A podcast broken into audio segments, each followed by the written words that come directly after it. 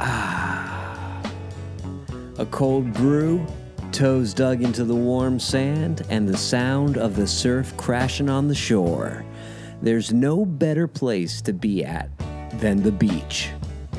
The world contains 372,000 miles of coastline. That's a lot of sand and a lot of stories. So, how does pop culture portray those stories? What is so compelling about the beach?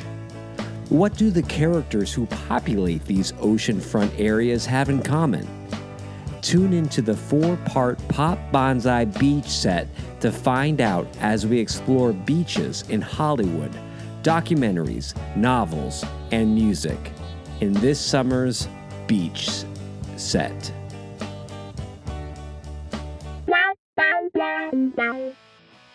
So Jay, what's your uh, what's your deal with um, what's your deal, man? Just in general, what's your deal, man?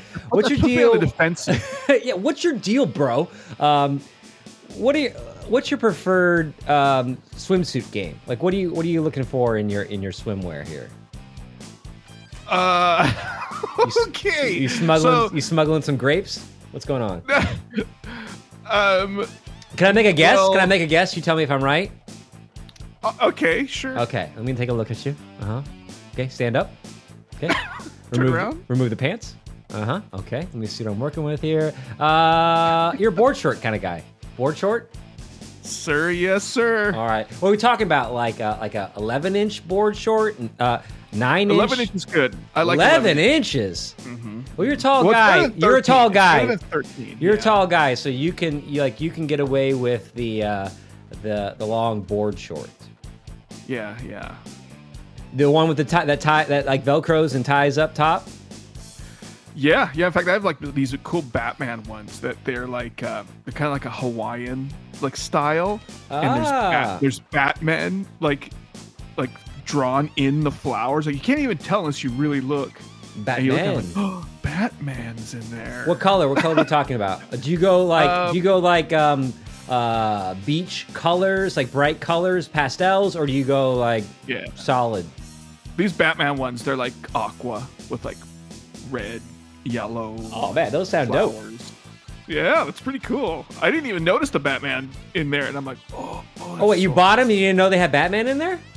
I no, I, I Oh. looked at them at the in the store, and then I I started. I, you really have to look, and then I'm like, whoa, there's Batman in there. Mm-hmm. Does So, it come with How shark, about you? shark repellent? How about you? What, what do you think? Well, uh, when I was Well, a kid, when? I was a kid, I just bought, I just wore whatever swimsuit my mom bought me, which was usually like, mm, you know, like 10 inch, 11 inch uh, regular swimsuit with the liner in it. Um, Okay. I did try board shorts. I think when I got to college, I think that was my thing. I didn't like them, and just in general, my short game. I, I, I about 10 years ago, I I adopted short shorts early on. I just went like straight up, seven inches, Five inches. yeah, Seven inches. I do like a seven. Sometimes I'll do. I do have a couple five five inchers, and that was that was I was a fucking pioneer, Jay.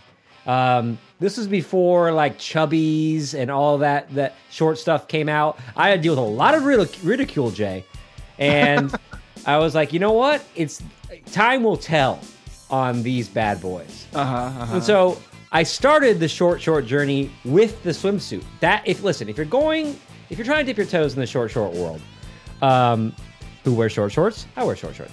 Um, is you have to. The good place to start is just swimsuit game. If you're like, well, I don't know if I should start buying short shorts, try it with one article of clothing.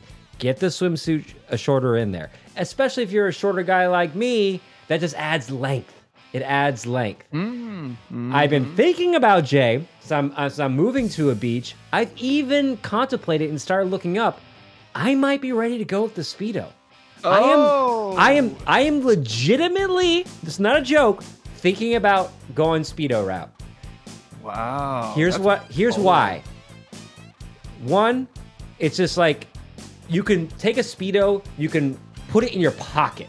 So if you're living on the beach, if you're like in a beach area, you know, you can stick in your pocket, go for a hike. You can wear it underneath your clothes, just pull off your hiking gears, jump in the water. You know, uh, especially if I'm going to be living in a beach area where there's always water around. You want to be prepared. 2 quick dry. Three, Oh, yeah. three.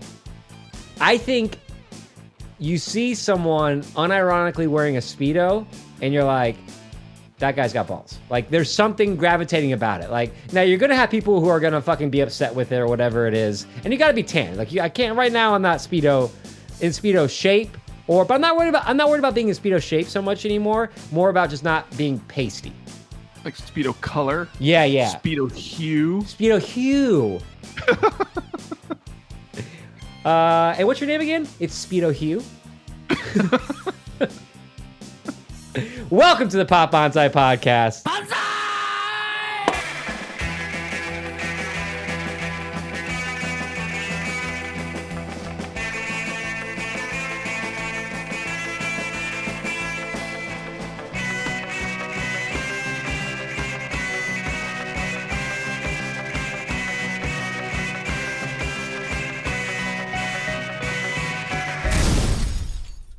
All right, Jay. Um, listen, Jay, I gotta tell you, I want to tell you something. Once you're one of the bo- Z boys, you are always one of Z boys.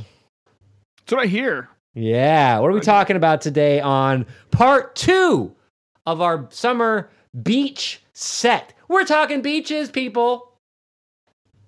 Beaches, beach life, beach activity. Uh, um, give me some Spanish. Give me some. Spanish uh, beach terms. Give me some Spanish beach terms. Uh, words Uh-huh. associated with the beach in Spanish. uh, el mar, um, uh, ballenas, whales. Uh, geez, I don't know. Um, How do you, how do you say wave? How do you say wave in, in Spanish? Uh, oh, Huevito. no, that's something else. That's what's in your speedos. oh, Uh, but anyway, I got uh, I got more like gray gravito. Oh, I got some gray gravito in this.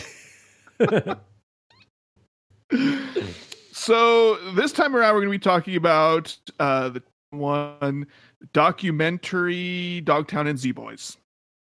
Dogtown Uh, and the boys. Yeah, put together by Stacy Peralta, narrated by Sean Penn, and for some weird reason, I totally forgot that Sean Penn narrated this Yeah, when I saw it. me too. Uh, I back before, and then I realized it was Sean Penn. Then I forgot it was Sean Penn until this rewatch on it. And don't worry, people. Henry Rollins is in this doc. of course he is. If, if it's something with Rollins. Southern California counterculture, yeah. he's he's in there. No, I think he's just like California in general. I think he was on like that Gold Rush uh, series with who's the guy who would go around California and be like, "Is this a mule? oh my god, this is amazing!" Do you know what I'm talking about? Oh, I can't think of his name. So, oh, if I edited, that would be gone. But I don't, so it's here. Uh, yeah, yeah. Any documentary about you know California, he's in there. Uh, Ian McKay or Mackay. I've been pronouncing Ian Mackay's name all wrong all my adolescence. What did you already say when this year, the year this doc came out? 2001. Yeah. 2001. Gosh, it has been around for a long time. It feels Yeah. very timeless. I guess a lot of docs do feel timeless, uh, but even I guess the structure of the doc feels very timeless. Like how it feels like a like this was one of the pioneers in those early 2000s that really changed how like the format of a doc. It became less dry. We're bringing in celebrities to narrate stuff and and things like that. Uh, dope soundtrack. Putting the money in for the the soundtrack. Oh yeah, Um, it's it's very well put together. It's very stylized, you know. Um, so yeah, it definitely helps to bring all that old footage, make it kind of seem new again, kind of thing. Yeah. Um, so I think we, we, I guess we really didn't discuss between our, ourselves why we chose this for our our beach set. I think we, I don't even remember who put it out there, but it was a real easy go to. Obviously, uh, this take takes place in what's what's called the the Dog Town area of uh, Pacific Ocean Beach there in in San Diego. It's like this Mhm. intersection of these neighborhoods uh, where in the 1970s the Zephyr surf team uh, became the Zephyr skateboard team and really changed the face of skateboarding. But I think we gravitated to this for our, our beach set because it's called Dogtown and uh, the Z Boys or Dogtown Z Boys. Uh, And Dogtown gets top billing on on the the title of the dock, and Dogtown is that beachfront those beachfront neighborhoods in the 1970s and the culture of living on the beach especially when you're young and especially when you're counterculture. So i think that is kind of why we were both like well let's do dogtown z boys. Yeah, yeah. I yeah, so it's it's the area of uh, Venice Beach, Santa Monica, um, and I thought it was really interesting. And I, I forgive me if I'm making this parallel a little too early, but it reminded me a lot of New York City in, in the 70s. You know, like w- with Coney Island and that just that urban just decay where yeah punk was born and Yeah. then that was going on and you know at the same time in on the other side on the co- on the other coast. And i'm like god i couldn't just help seeing that parallel between those two scenes and those you know uh just what was going on. Well, the term they use in the, the doc a lot is that idea you just mentioned, the idea of urban decay and what people are making out of it. So, like 1970s New York, it's you know a lot of graffiti artists came out of there, and, and artists using the decay of that and building sculptures or or murals uh, uh, and things like that, or. Um, and then on the West Coast, because you're right there next to the ocean, you know, that Pacific Coast Pier, which was like the Coney Island of the West Coast, yeah uh, becomes this playground. You know, um, uh, uh, in in its construction, it was a playground. It was you know like rides and in boardwalk fare and things like that, right next to the ocean. yeah Uh, but once that was gone, it really it doesn't stand that area doesn't stand in history because of what it was built for. It stands in history of what it was what it became after it was destroyed. So it really in its ruins did it have its greatest impact in history. And I think that's Mhm. one of the things that's fascinating about that area is that it was commissioned and built up to be something but then just fate and time and attention changed it to something else. Yeah, yeah. I mean, like you like you were saying, um, out of out of New York and and and the Dogtown area came the artists, came musicians, came like this the scene, this fashion, the look, the it's it's crazy. And so, let me ask you this: What do you think? or- Okay, so you could even you can even throw London in there. Uh, same thing, you know. you- same era time that that Yeah. mid to late seventies, yeah. Yeah, and you read about you know uh, uh, interviews with John Lydon and Joe Strummer and stuff like that. And, and London was going through the same thing. You know, there are garbage strikes. There's garbage piled up. You know, a to be fair, high. London had been going through that since post war. Yeah, You know, yeah. you know, uh, you know, Lydon and stuff like that. You know, the reason they became Sex Pistols, they grew up in the ruins of a bombed out London. Yeah.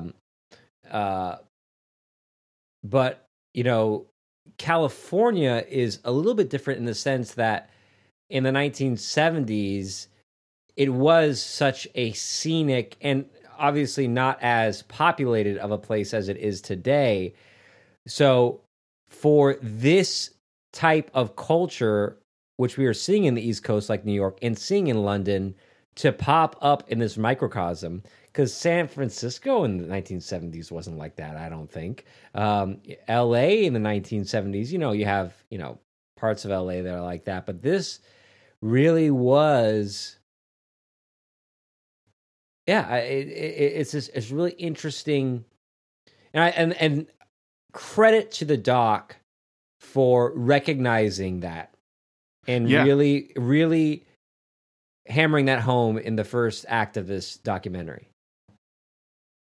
Yeah. So, what I was going to ask you is, what do you think it is about that backdrop, that setting, those conditions that's so conducive with with art?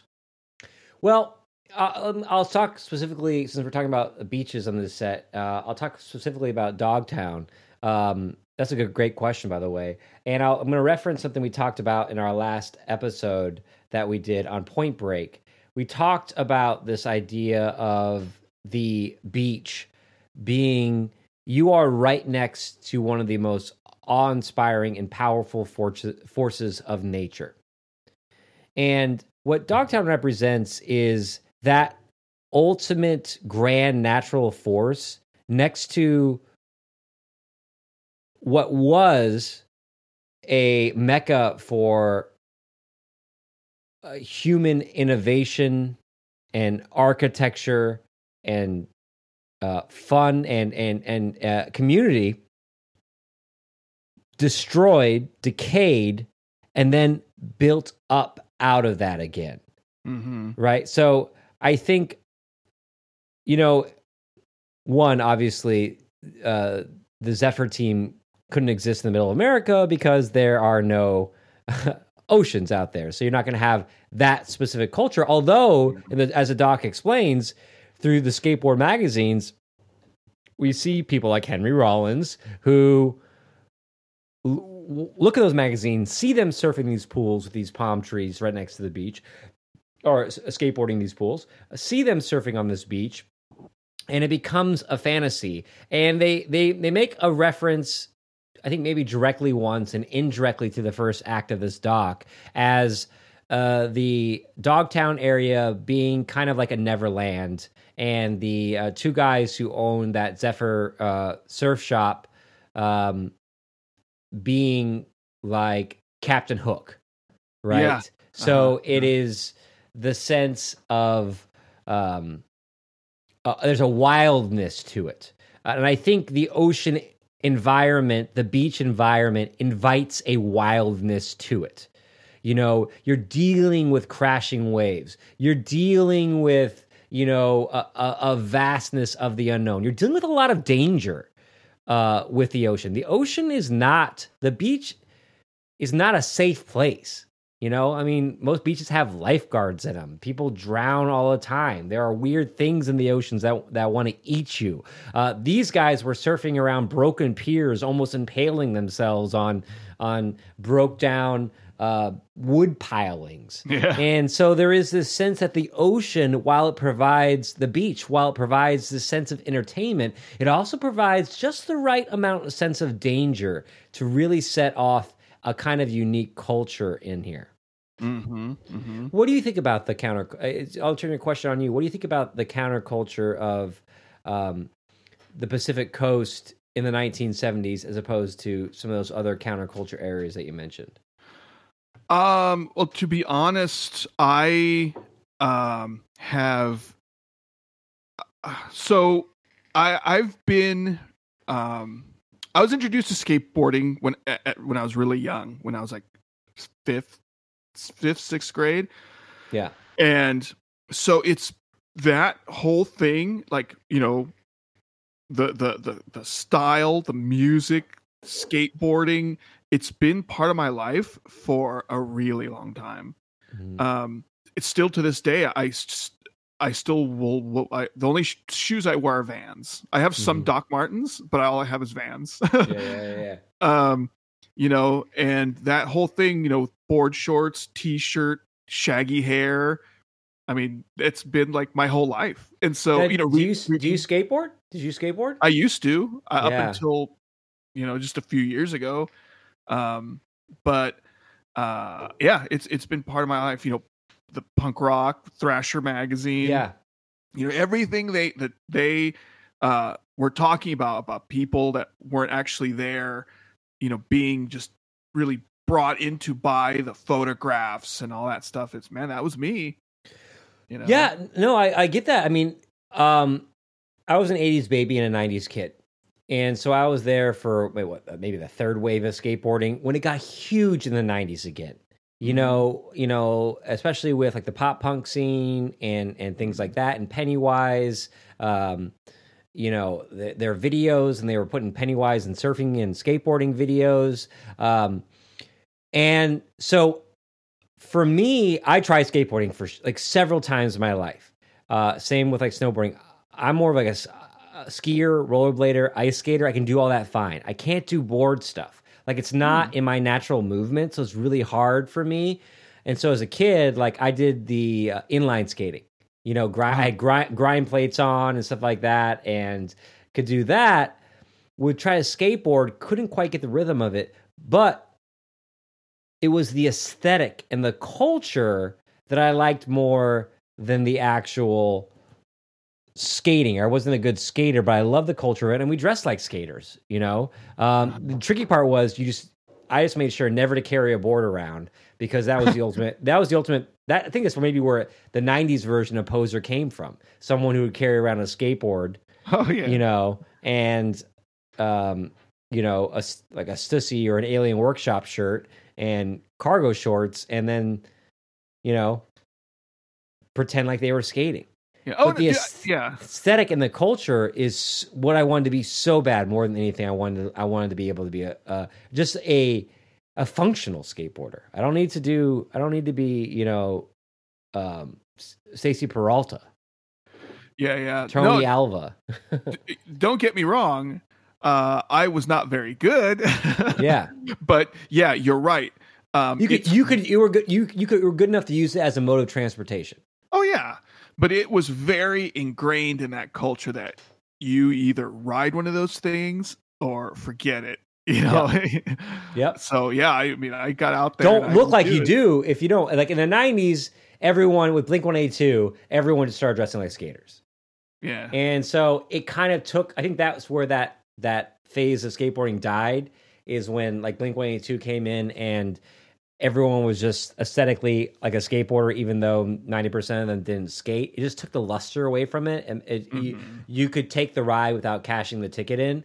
Um, and uh, yeah, and I, I love that because in this doc, they're so territorial, they're so scene based, they're so cliquish that like part of me that's such a part of me we've talked about this before in several parts of the podcast of of of the rules of a scene of the rules of a culture. And um i like that. I love things that have even if i'm not a part of it. And i'm yeah. like you know i'll try i'll try to steal aesthetically little bits of it but always very aware not to go over the line when it when it comes to that. Because well, i don't want i don't want because i know how intense these people are because that's what they live. Yeah, I mean that that's part of the appeal too. You know, it, it's part of that. There's a sense of danger in there. There's a sense of excitement, of exhilaration. You know, eh, like back in the old days, going to a punk show. Yeah, mm-hmm. you could probably get punched in the face. You know, yeah. you could probably get hated on. You could probably get stuff thrown at thrown at you, whatever. But that was part of the whole thing. Now, like punk rock, the whole thing is just being, you know, let's be so accepting and yeah. you know it's like that kind of takes a little bit of that edge yeah off. thanks fucking bikini kill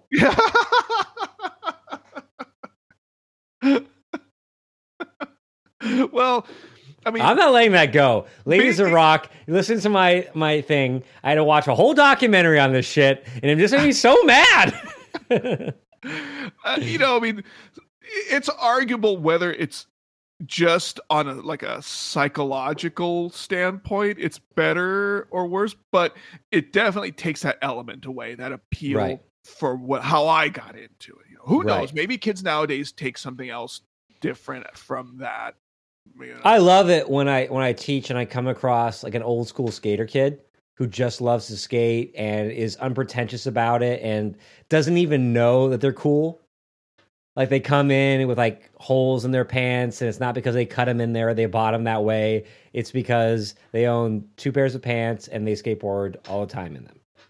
I love that. I love yeah. little skate and surf rats, even though I was never one of them. Yeah, yeah. It, it's it's weird going. It's so to- authentic. Yeah, it- because you know that it's it's like it's not out there right now. Yeah. So they have to seek it out. They Mhm. have to love it and they have to dig for it and and and take it and make it th- their own. But I think it's really cool when I see e- even like like old school like stoner dudes.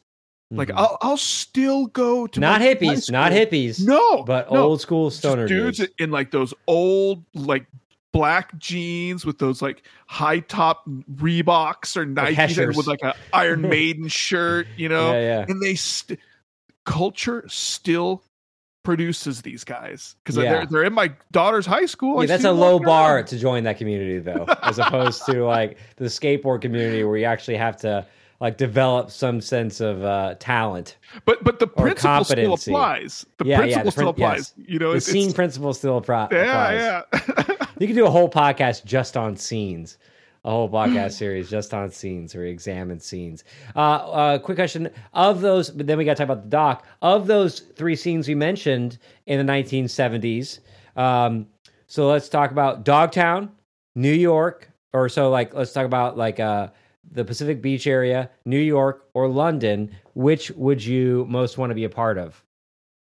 Oh, a- and also if it differs, which would you be most accepted in? Oh, what? Why do you give me these questions? That that's so hard. First of all, I don't think I'd be accepted in any of them. Um, may, may, uh, yeah, no, I, I don't think I. Honestly, I don't think I'd be accepted in any of them.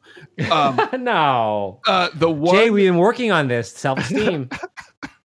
the one I probably would want to be a part of because it's the one I'm more, I'm so much more enamored with is uh, uh, the London, the UK punk scene. That's Yeah. that, that's my favorite. it seems the most, certainly uh, as American too, the most exotic, right? Yeah. I don't know. I think dog. Um, I think I would fit into the Dogtown scene the best, like personality wise. But athletic wise, I would not fit into that. New York, I don't have I don't have the the the the edge enough. Even though these Dogtown boys, they have a lot of edge to do that. And the London scene, like we mm, mythicize it now, but that's that's that was a rough time in London. You know that Thatcher era and and things like that. And I mean, even they in those docs, they talk about it like it was like we did this because it fucking sucked. Everything sucked, so we were just like we had to scream out. Mm-hmm. So, I mean, at least in this the you know SoCal scene the seventies, at least you get some ocean time out of it before it got so crowded. yeah, it's just crazy to think that all that stuff from the UK, even from like the the late '70s to early '80s, all came out of a country like roughly the size of Texas. You know, and Well, here- that whole skateboard scene came out of a community roughly the size, you know, like of uh, even smaller than that. yeah, that's true. That's true. I mean, Yeah. literally, I mean, at least the way the doc paints it, I don't know enough about skate culture in general. Um, but you know, okay, so let's get let's talk about the doc. Okay, so things that I found interesting about the doc. I really love the setup about they're really smart about setting up Dogtown as oh, your one of your main protagonists. Uh, before we start getting into the the the main three people of the uh, um, the Zephyr crew, which is Tony Alva, uh, Jay. Um, Hey, Adams. Adams and uh, Stacy Peralta. yeah. Uh, and so they set up that, but they also give you some backstory in the history of skateboarding uh, and how skate, skateboarding inters- intersects with surf culture. And they, they, they paint that connection really well. And one of the things I always find fascinating every time I watch this doc is the wheels. How the polyurethane wheels basically change skateboarding oh yeah, yeah. Uh-huh. for for everyone. So I thought that was really strong. Is to and they do that in a fun way where they showed like old clips of traditional skateboarders juxtaposed musically and visually. because they'll do like the dun dun dun dun Yeah. dun dun, and then they'll be like, "Chow, wow, doo," you know, like uh, on the run, Yeah. you know, like uh, and then they, so you're like, oh, this is like you're rooting for this crew, you're you Yeah. you're in love with this scene. It's everything counterculture is, but they're doing it in ways that give you the evolution of a sport. I thought that was really strong. Yeah, yeah. Uh, it was. I mean, I'm not that old, and I I can remember like skateboarding when it was like that wholesome like Beach Boys Yeah, yeah. era. You know, the dudes coming in, but um, I I mean, what they did was it was literally a count like counterculture. I mean, it you, you know, you can even see it when the in the first contest that they had. That's know, the one I was going to talk about. That is uh, Yeah. one of the defining moments of this doc. Go ahead, finish. Yeah, yeah. Yeah, just all the all the guys with the short, you know, haircuts and the the clothes, you know, their their little striped shirts and their socks pulled up to their, you know, doing like nose knees. wheelies on their board or like a handstand on their board in the freestyle area. And then Yeah, Jay yeah. Adams gets in there and he's got a glove on. He's ripping it up. He's spinning around it. He's jumping. He's like a kid with ADD who's just like throwing everything out there. yeah, yeah. And they were saying that they he was doing tricks that they've never even seen him do before. Yeah. You Because know? we never seen him do like spin like that. He was just pulling it out, and that that seems as someone who has experience with with a lot of kids those age, that seems very much like adrenaline and just Oh, like this is who I am, and like I'm just gonna blah, blah, just do everything. Because you watch the video and he's he's falling a lot and stuff too. But he's just like so much. He's just giving so much into it, and it's so intense. And that that has to do with the doc editing as well. I'm sure in person it it probably wasn't as impressive as the the cut off clips, at least from the perspective of skateboarding now. Certainly back then it would be. Um, but yeah, they really emphasized that people didn't know what they were looking at. Like they didn't know what we were doing, so they couldn't grade it. They couldn't classify it. Um, and this video, this doc edits all their skate footage in a way that makes it look really cool. You know, taking the best moments and the, the best photos and stuff like that. Uh-huh. But um, uh, at the time, you know, they're probably fucking up a lot too. You know, Probably, probably. Uh, um, I thought it was interesting though how you know even when because you could tell it during the Jay Adams part that we're talking about, he would fall and he'd stumble, but he he'd pull it right up. You could tell it didn't even affect him. yeah, You know, he he'd fall and he he'd almost turn the fall into some sort of a stylistic, you know, maneuver. And you know, I would have loved for them to explain the rules of the competition. I know it's. I'm glad they didn't because it would make it too long. But like, it'd be funny to, to research that and be like, it seemed timed. The way he was attacking it, it seemed timed. Like, do whatever you can Oh, yeah. in like two minutes, because it was just like, you know, um, how many tr- if you if it's just based on how many tricks you can complete and like the difficulty of those, then yeah, he was he was attacking it the right way. I think it is. I, I think it is timed.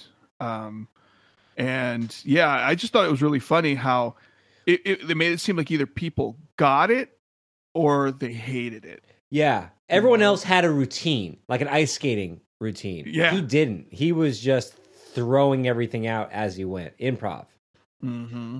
Mm-hmm. uh, on there. So I, I that that jumped out to me this time about like, oh, how much I really enjoyed, especially in that first act, uh, how they mixed the evolution of skateboarding and for a lay person really gave you a blueprint to see the obviously there's so much more involved with that evolution um and even when the, the z boys started winning competitions they wouldn't win all the competitions they're like um like in like the late 70s the top 10 skateboarders for them were zephyr team i'm like whoa well who were the other six what's their Hmm. story you know like they weren't the only ones innovating skateboard at the time. The doc kind of singles them out as as a lot of that, but um, it really gave a layperson a, a a good view of of skateboarding in a way that even my parents would watch and maybe not love, but would wouldn't turn it off.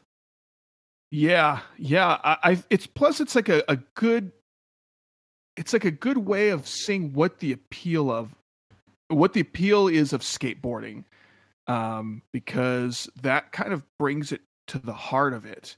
You know, because I still even you know a lot of people may not, but I still see skateboarding as a counterculture thing. Yeah. Um, I still think you know I still see uh a lot of that even like the music the like skate punk and and all that kind of stuff as still pretty rebellious but i mean maybe Unless you get like the people who write songs specifically about skateboarding, like um, like OPM, like OPM. If I die before I wake, at least in heaven I can skate.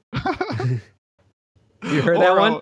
Have you ever no, heard that? Oh, I'll send that to you. no. It's so it's so stupid. You're like, oh, this is like the the peak of the uh early 2000s skateboarding, and people are just like just like openly singing about skateboarding, you know, Yeah, no or propaganda. Uh, we started something more Oh, than a faded sticker on a skateboard. Right on, right, right, right, more.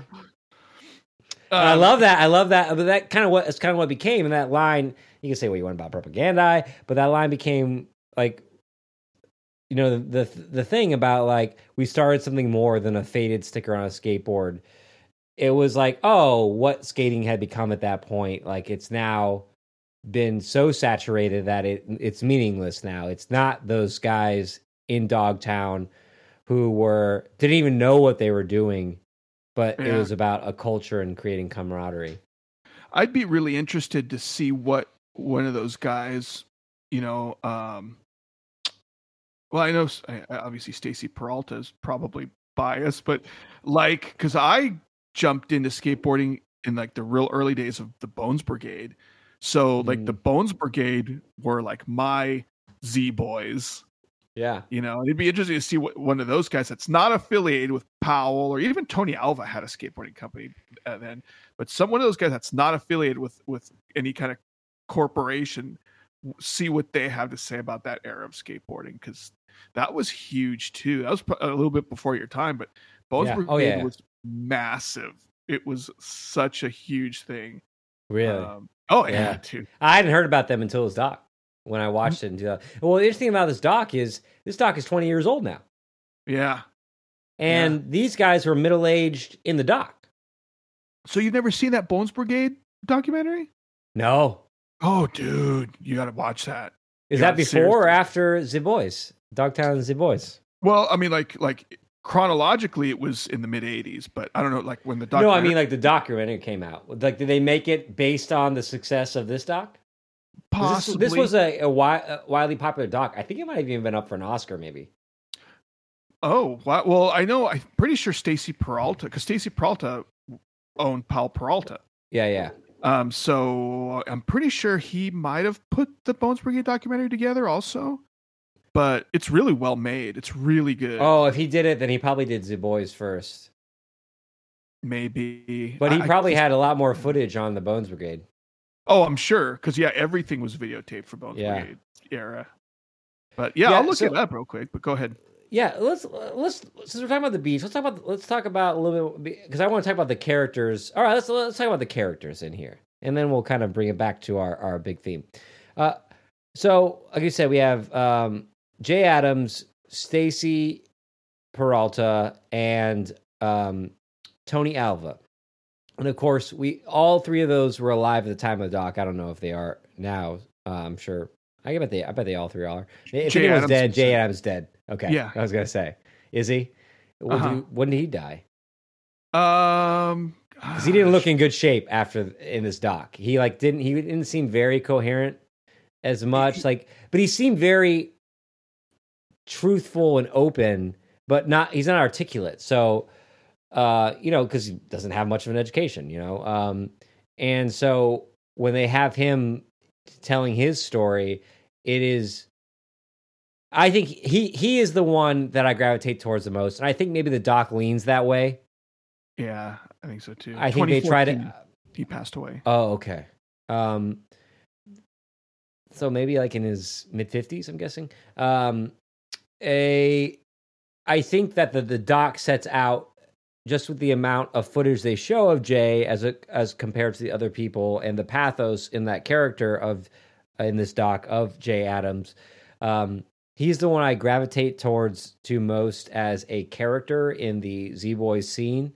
Um, uh, well, this this watch was a little bit different, but I'll, I'll talk I'll I'll talk about who I gravitated towards at the end here of this conversation. Uh, what about you? Who'd you gravitate towards to the most in this uh, watch, this particular watch? This particular watch, uh, Tony Alva. Oh, okay. Um, because that dude has always been associated for me as like a like just a badass. Like yeah. like his his team of skaters in the 80s for that rode for Alva skateboards looked like compared to like the Bones Brigade, it was like the Z Boys and like the old school skateboarders. Like the the the Alva team like I mean, back before, I mean, you gotta think about eight, 80s, dudes with like shaved heads and like tattoos and dreadlocks and stuff. And seeing their te- their picture, like, what the hell compared to like the clean cut, Like a bunch of heshers and stuff like that. Yeah. Oh yeah, dude, they're punkers and skinheads and heshers and you know Rasta dudes and yeah, they're crazy looking. So I I don't know. I I will I would pay particular The Bone Brigade, Alva. Stacy Peralta represents what skateboarding really kind of became in the '90s with the X Games. Uh, Yeah. you know that you know Yeah. the Tony Hawk era skateboarding all comes out of uh, Oh, yeah. Stacy Peralta treating it like a sport and that type of thing. Jay uh, Adams is the amateur, like not in his skills, but in like the guy who you know down the street who could still fucking carve up a pool um and you know all that shit and then um Tony Alva seems somewhere in the middle. Yes, yes. He, he's like in the middle between like Stacy Peralta and Jay Adams, I think. Yeah. Um, because uh like you know how they were saying Stacy Peralta, you know, a few of the guys were saying he was the most he conducted himself the most professionally at the, in that era. Like he was smarter about things, he was smarter about his money, he had like a motivation to always do something more. Jay Adams could give a crap less. You know, he, he lived to like you said to, to shred and he didn't care about money, he didn't care about fame. Yeah. He just wanted the ride. He just wanted the Yeah, thrill. you can tell he's a little regretful of that, but like at the time he's still Yeah. like, yeah, it is it is what it is. Like he goes like he just didn't even Peralta gets choked up when he talks about it. hmm When he talks about like he was the best of us. Yeah. You know, because they were all much older than Jay when they were, you know, competing Yeah. in those first days of it. And he had so much just natural potential. They talk about him being a natural athlete, about him being the one who, before anyone else, was like some people were raised on, you know, peanut butter and jelly, and he was raised on surfing and, and skating. Yeah. And um, there's something respectable about that, but tragic about that at the same time too. It's just like an extreme, like the best of the best hobbyist. Yeah, and I thought it was really interesting how they because as soon as they started talking about his family life, I'm like, oh, here we go, like tragedy. But he was actually raised in like a, I guess, in a pretty decent home. And they said his Yeah, his dad lovingly, stepdad, his stepdad. would- yeah, oh, his, yeah, would like lovingly push him to do Yeah. better. To you know, I was really surprised by that. yeah. Um, he is. Uh, they did a, a biopic movie of this called Dogtown, Lords of Dogtown. Uh, um, and the Emile Hirsch character, Emile Hirsch plays uh, Jay Adams, and he he really becomes the main protagonist of that that film. mm. Uh, have you seen that one, Lords of Dogtown? no, I haven't. you haven't seen, Lords it. of Dogtown? Mm-mm. Oh, uh, watch it this weekend, dude. Like, watch this weekend. It follows the s- story beat of Dogtown, the Z Boys, almost like beat for beat. Like Uh, Mitch Hedberg comes in and he's selling the, he's explaining to the boys that they're buying polyurethane wheels. Mitch Hedberg's in it. Yep, yep. Mitch Hedberg's in Oh, it. It was like his last like thing before he, he died. Wow. And uh, it's not. I mean, it's not as good as the doc, and there are things in it. But de- if if you like this doc and you haven't seen Lords of Dogtown, definitely. Actually, I'm going to rewatch this weekend too after we finish up here because now I'm talking about. It, I'm like, wait, do I want my seal of approval on this? I remember. I remember I had seen this doc, and then like a year after it, the the movie came out, so I was all about it, and um, I never thought that the movie was better than the doc, but It's okay. It uses the same soundtrack too. So the Oh, same soundtrack, which is an interesting way to do the the film, is that they use all the same tracks. Like, Wake up, Maggie! I think I got something to say. And they bring in the character of the the cancer kid who does the dog bowl. Oh, he yeah, yeah, plays yeah. he The plays a, a a bigger role early on for that pathos at the end of the film. Oh, interesting. Yeah. Um, but yeah, it's um,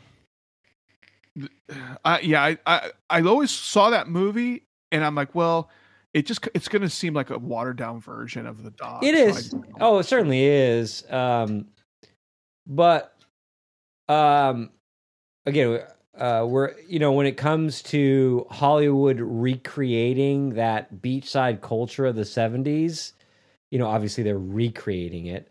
Um, It's kind of a cool stylized version of that when you get to see the music and on there, and of course, you know they get to do the skateboard scenes with modern skaters doubling in for the for the Mm. people. And um you know i think they even i want to say they even have some of those stories that they didn't have film like the guy coming out with the carburetor on someone's car and stuff like that you know all those things that are mentioned in there. I think you know one time emile hirsch says if you're one of the boys you're always one of the boys so i mean dialogue from the doc is is taken right out of there and, and put in there uh, I think Tony Alva comes across as a more dynamic character, actually, maybe in that movie than he does in the um, the doc uh, as well. But, anyways, um, yeah, I think that uh, uh, going back to the beach on this is that it had to be that that environment for this to exist. Obviously, because of the surfing thing in general,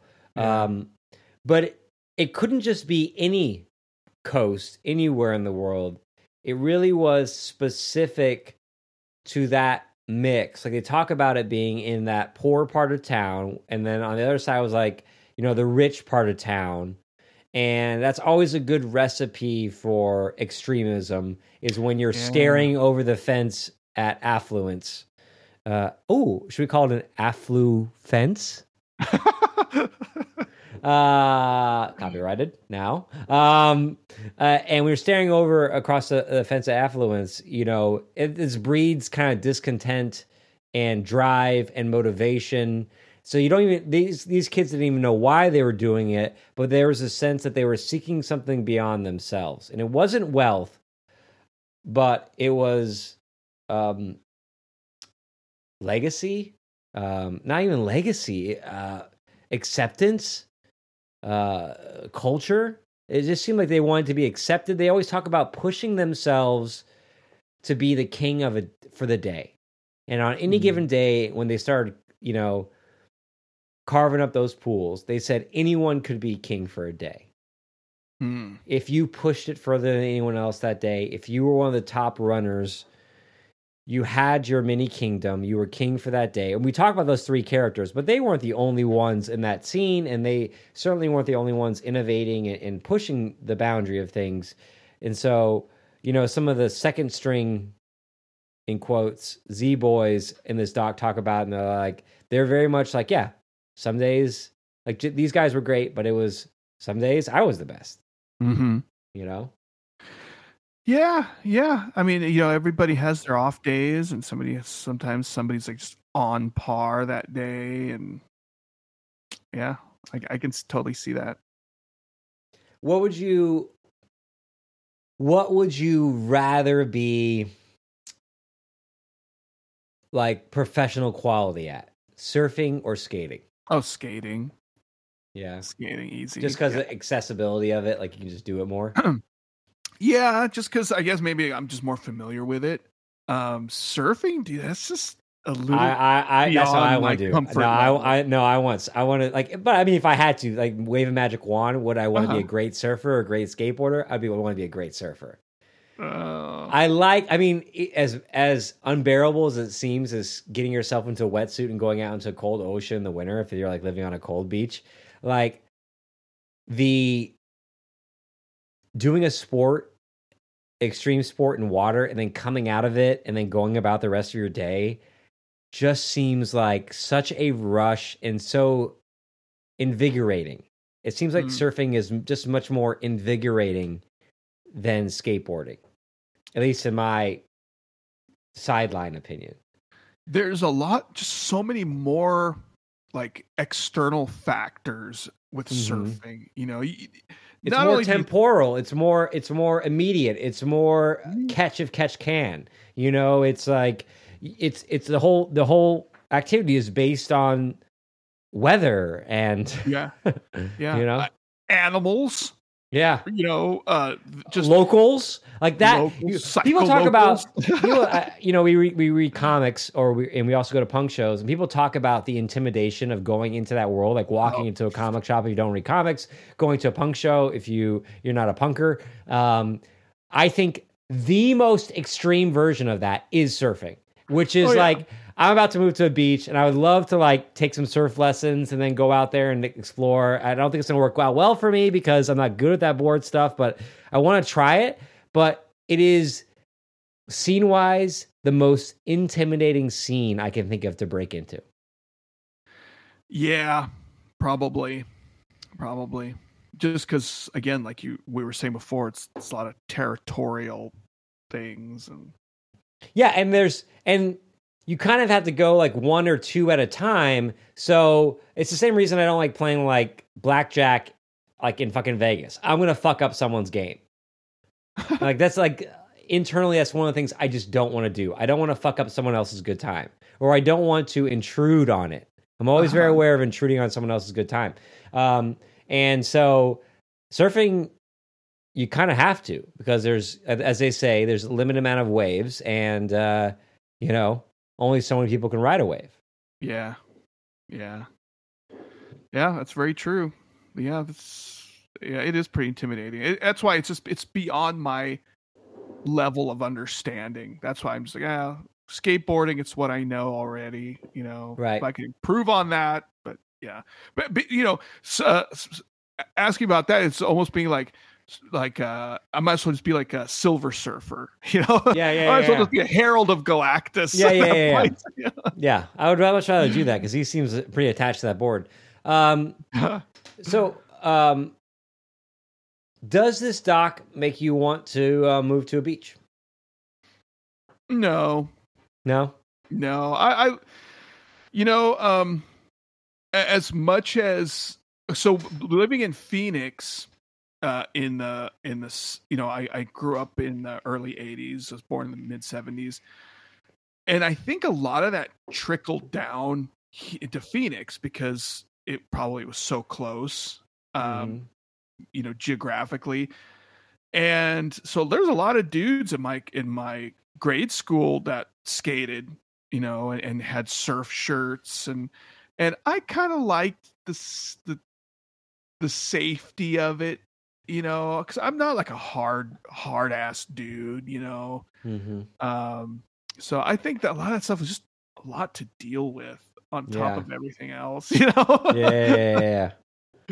Yeah, I mean, they don't want to get rocks thrown at you from like the pier and stuff like Oh, that, yeah. or someone be like, "Are you fucking from around here?" And like, yeah. But if you break into it, I think it's like anything. It would be like a culture that's just like you're a rock star, yeah or Yeah, even if you're not great at it, but they accept you. Like if if you can like if you get in there because you know people and you live there and you can tell jokes, now you get to be part of this scene that's so cool.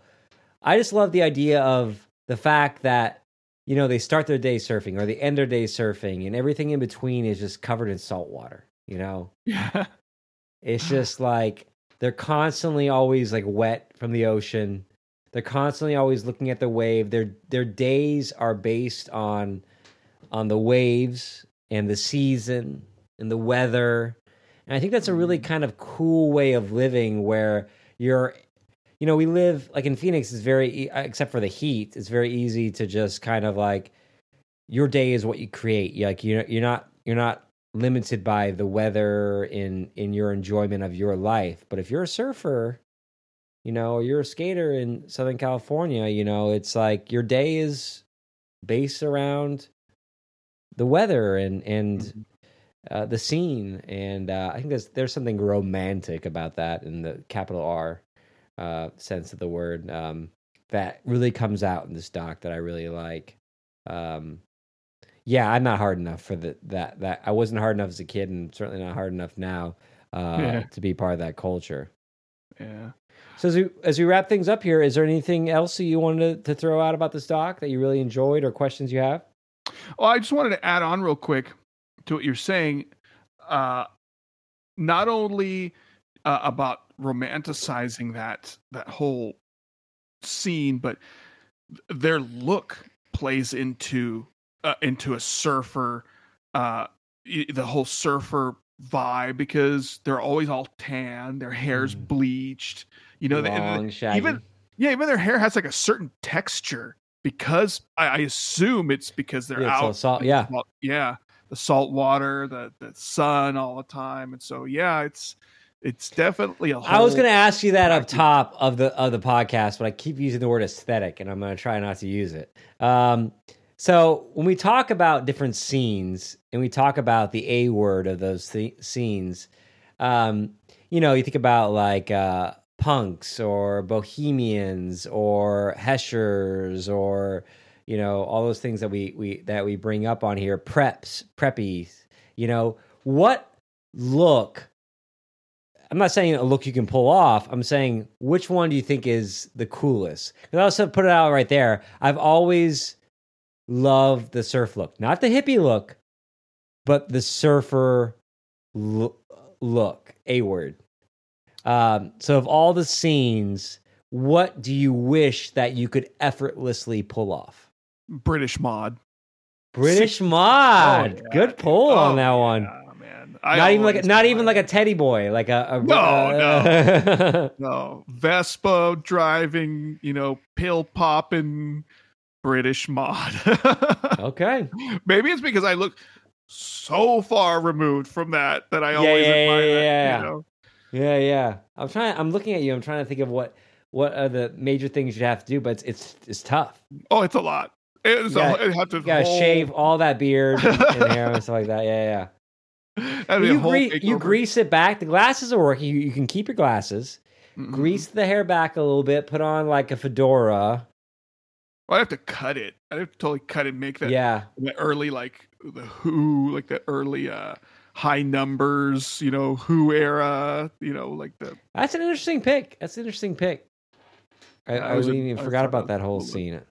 I feel like I'm leaving out some good ones, but surfing is always like when I go to like I'll shop online. I'm like, oh, this. I'm like, oh, like that looks so cool. I wish I could pull that off, but like it, again, it just feels too posery. I can't, I can't do it.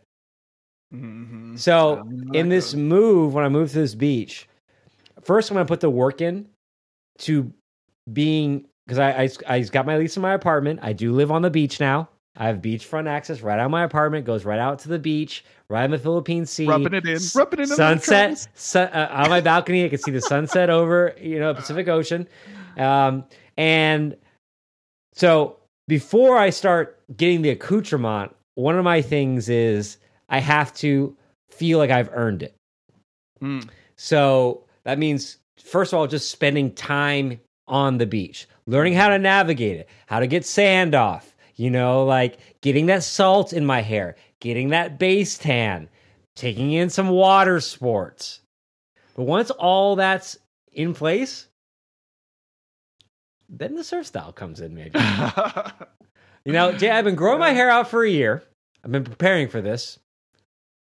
I want to get some salt in this bad boy. Throw it up like I'm uh, Ty Johnson, like that the shitty skateboarder that they're all trying to beat, like the froey haired guy. I'm looking at used cars right now, and one of my big things is like, which one says beach guy? Which one says Z Boy of Guam? Which one says the boy?